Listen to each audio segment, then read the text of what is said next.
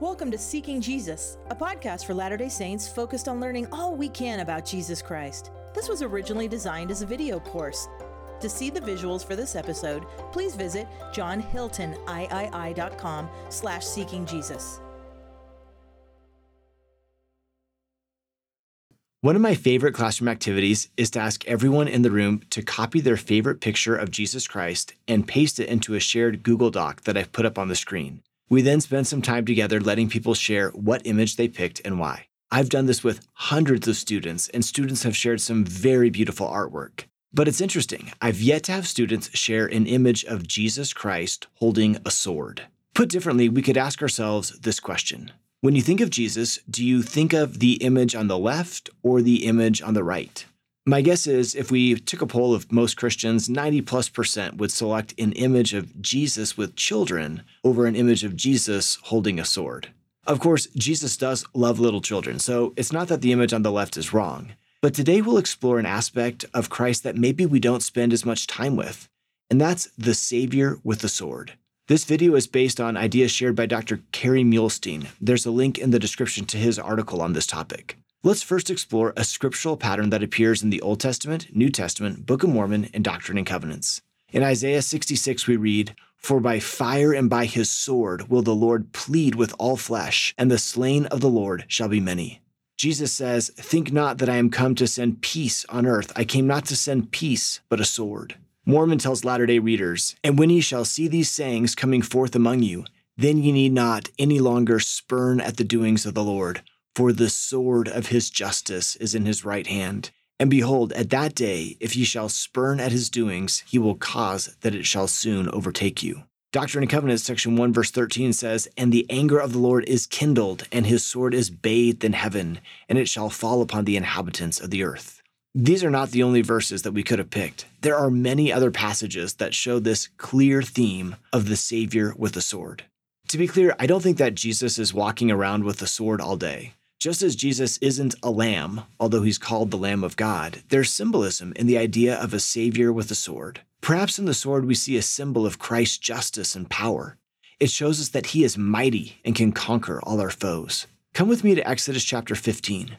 This is one of the oldest parts of the Bible, and in it we hear a song that Moses and other Israelites sang after they crossed through the Red Sea on dry ground. They had just experienced an amazing miracle in which the Lord defeated the Egyptian army. Starting in verse 1, we read Then Moses and the Israelites sang this song to the Lord.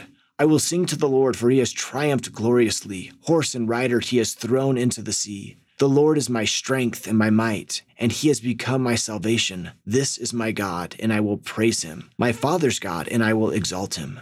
The Lord is a warrior, the Lord is his name. Pharaoh's chariots and his army he cast into the sea.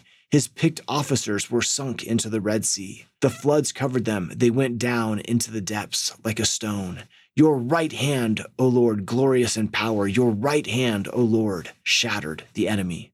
This is an image of Jesus Christ that we don't always think about, but Moses and other Israelites are celebrating. Or consider Isaiah 42, verse 13. The Lord goeth forth like a soldier, like a warrior. He stirs up his fury. He cries out, he shouts aloud. He shows himself mighty against his foes.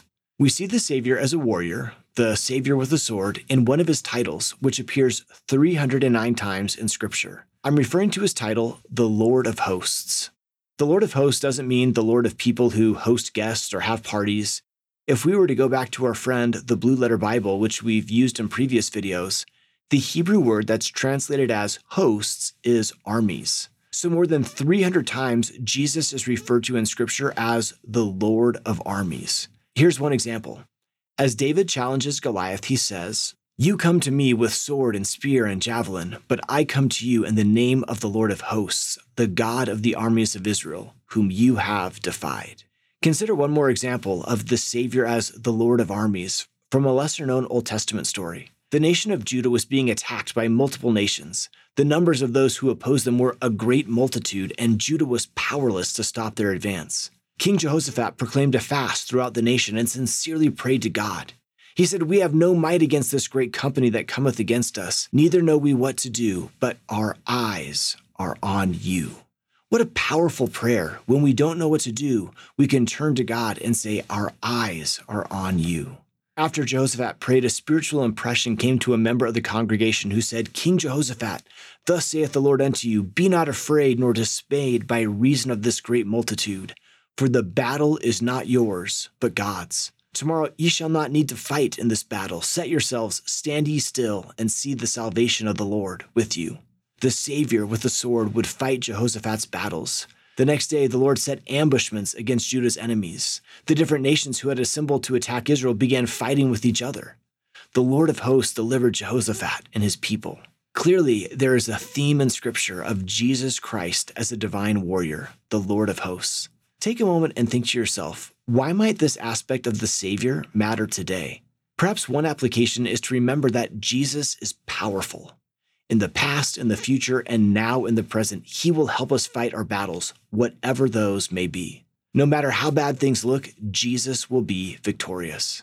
For me, thinking of Christ as a warrior gives me hope for the future. Yes, I'll experience hardships and failures, but ultimately, at the end of the day, Christ is there. And if I'm on His side, everything is going to work out. Just before the song we saw in Exodus chapter 15 is the account of the Israelites being trapped between Pharaoh's army and the Red Sea. Can you imagine their terror as they thought they would be slaughtered? Moses said to them, Fear ye not, stand still and see, the Lord shall fight for you, and ye shall hold your peace. With the Savior fighting our battles, we can find peace.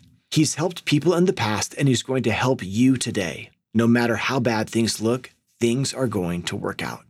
Here's another application to contemplate as we ponder the Savior with a sword. This concept can remind us of how much Christ lowered himself to come to earth and redeem us from sin and death.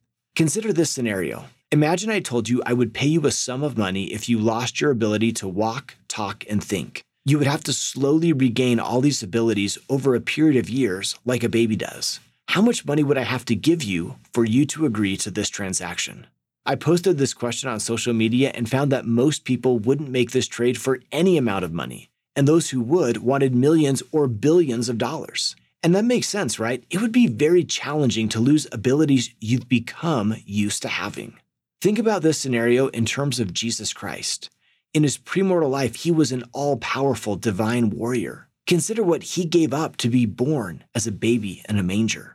Let's turn to Philippians chapter 2, as you know, Paul's epistles are the earliest written texts that we have about Jesus Christ in the New Testament. Moreover, some scholars believe that in Philippians chapter 2, Paul quotes from an earlier Christian hymn. Paul wrote to the Philippians in about 60 AD, some 30 years after the death of Christ. So if Paul is quoting a Christian hymn, it had to have been composed sometimes between Christ's resurrection and the time the epistle was written. That could make this text one of the earliest New Testament statements we have about Jesus Christ we read that Jesus, who, though he was in the form of God, did not regard equality with God as something to be exploited, but emptied himself, taking the form of a slave, being born in human likeness. And being found in human form, he humbled himself and became obedient to the point of death, even death on a cross, so that at the name of Jesus every knee should bend in heaven and on earth and under the earth Therefore, God also highly exalted him and gave him the name that is above every name. And every tongue should confess that Jesus Christ is Lord to the glory of God the Father. Consider how much power Jesus Christ had. He was in the form of God, but he emptied himself to take on human form. He would have to learn how to walk and talk like other babies. None of us would want to lose the meager abilities we have, even for a couple of years. Christ gave up immense power and glory to come to earth. There's so much that's embedded in the phrase, he emptied himself. Perhaps we sometimes take for granted that Christ was willing to come to earth, but when we remember what Jesus was willing to give up, it can increase our gratitude for him. On another occasion, Paul wrote, For you know the grace of our Lord Jesus Christ, that though he was rich, yet for your sake he became poor, so that you by his poverty might become rich. Our Savior was willing to give up his divine power to help you and me. So far today, we've seen a pattern of the Savior with the sword and explored some applications of this aspect of Christ's character. He models humility and can help us fight our battles. Let's look at a related pattern across the Bible, Book of Mormon, Doctrine and Covenants, and Pearl of Great Price. In Ephesians chapter 5, we read, Let no man deceive you with vain words, for because of these things cometh the wrath of God upon the children of disobedience. Alma taught, if ye persist in your wickedness, your days shall not be prolonged in the land, for the Lamanites shall be sent upon you, and ye shall be visited with utter destruction, and it shall be according to the fierce anger of the Lord.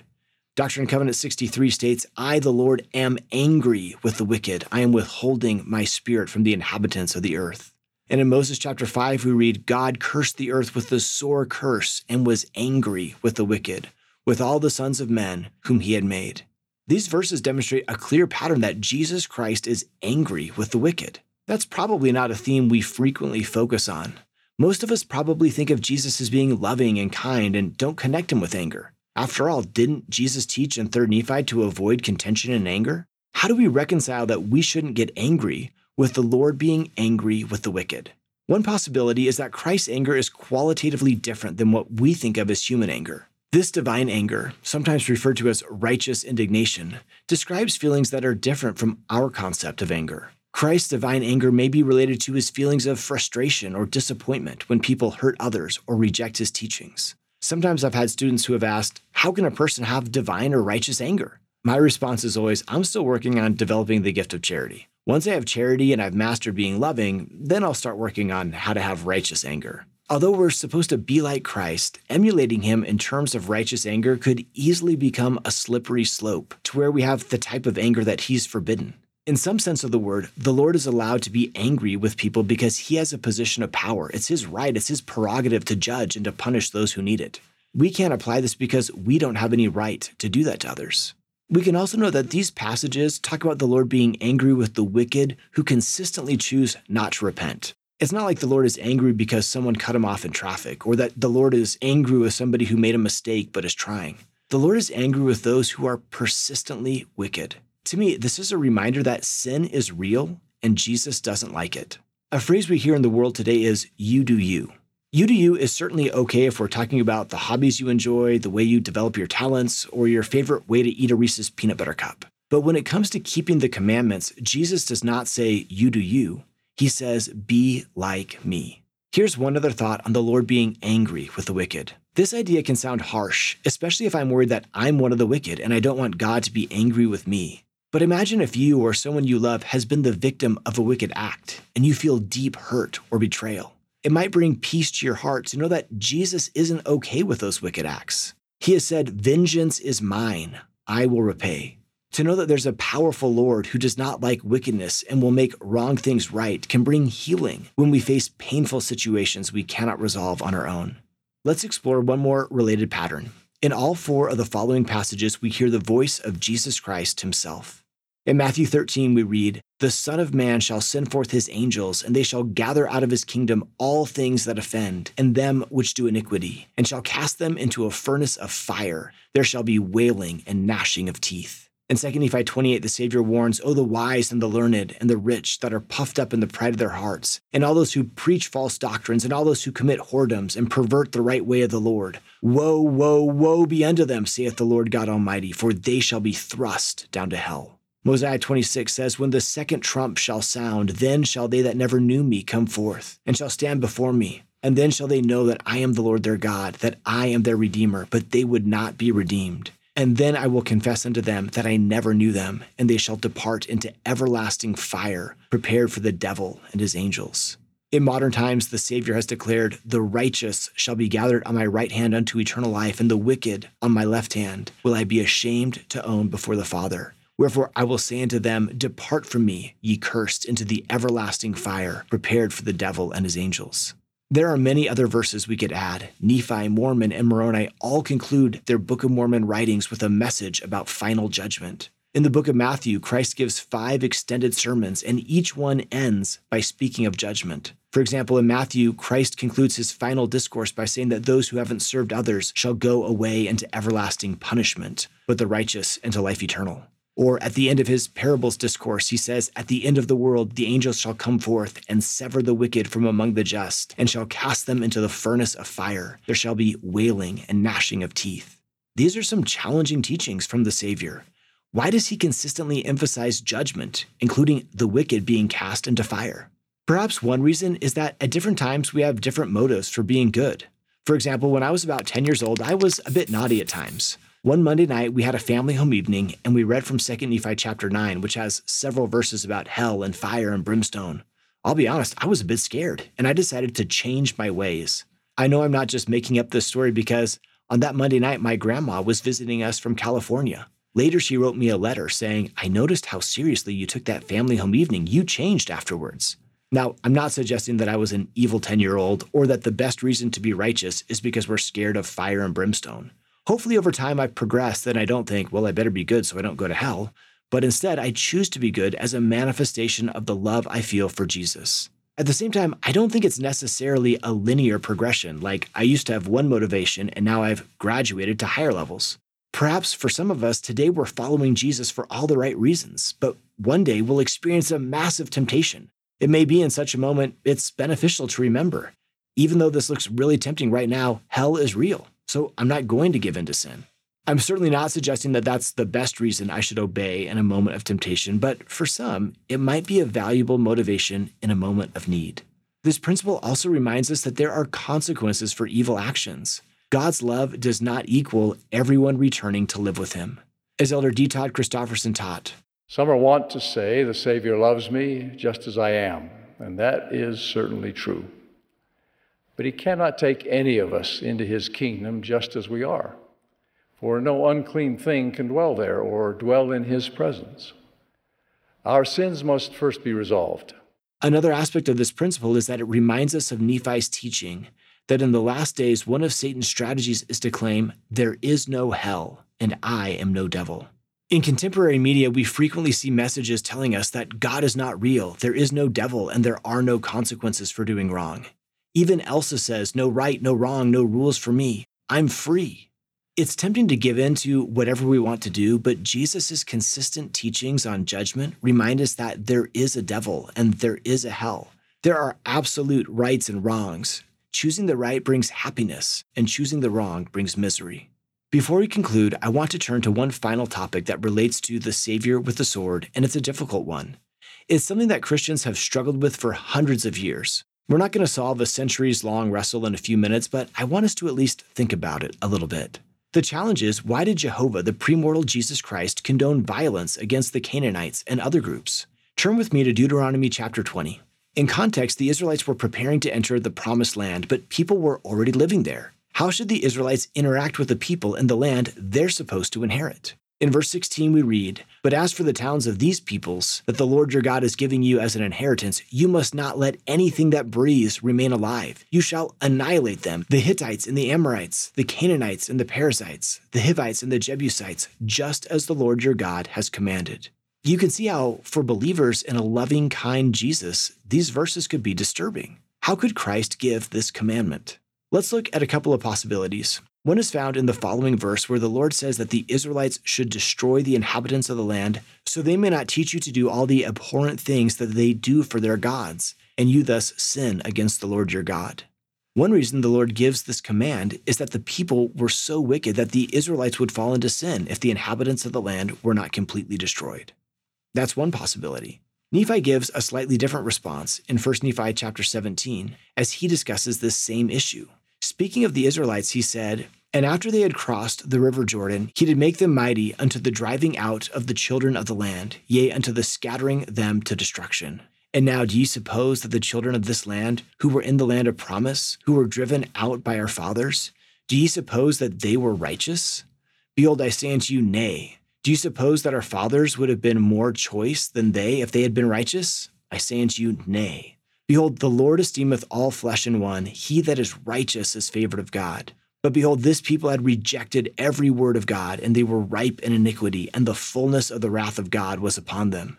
And the Lord did curse the land against them, and bless it unto our fathers. Yea, he did curse it against them unto their destruction, and he did bless it unto our fathers, unto their obtaining power over it. Behold, the Lord hath created the earth that it should be inhabited, and he hath created his children that they should possess it. And he raiseth up a righteous nation, and destroyeth the nations of the wicked.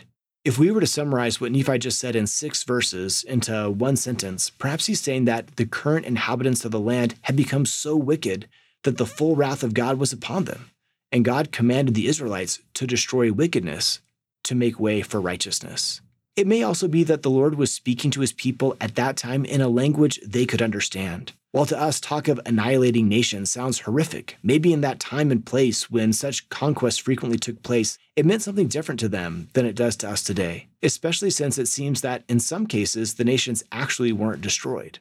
Another possibility is that we just can't understand why Christ would command this.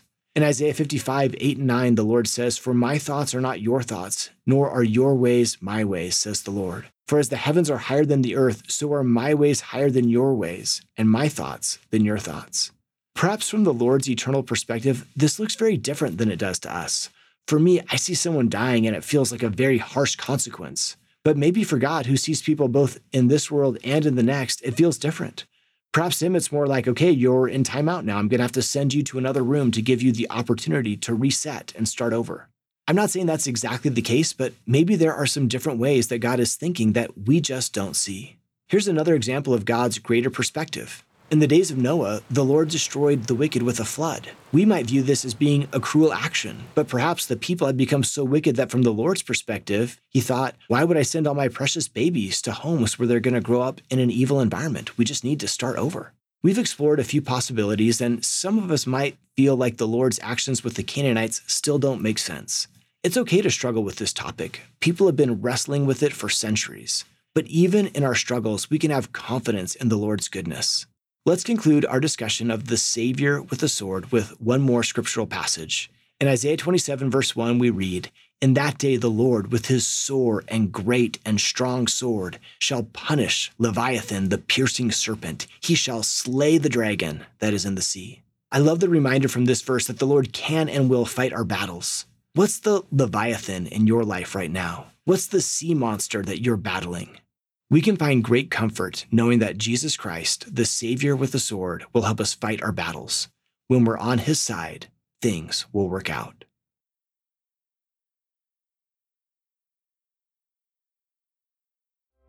Thank you for listening today. We hope that you'll rate this podcast and leave a review. It makes a difference. This course is more than a podcast. There are several additional elements, including readings, PowerPoints, and other learning resources.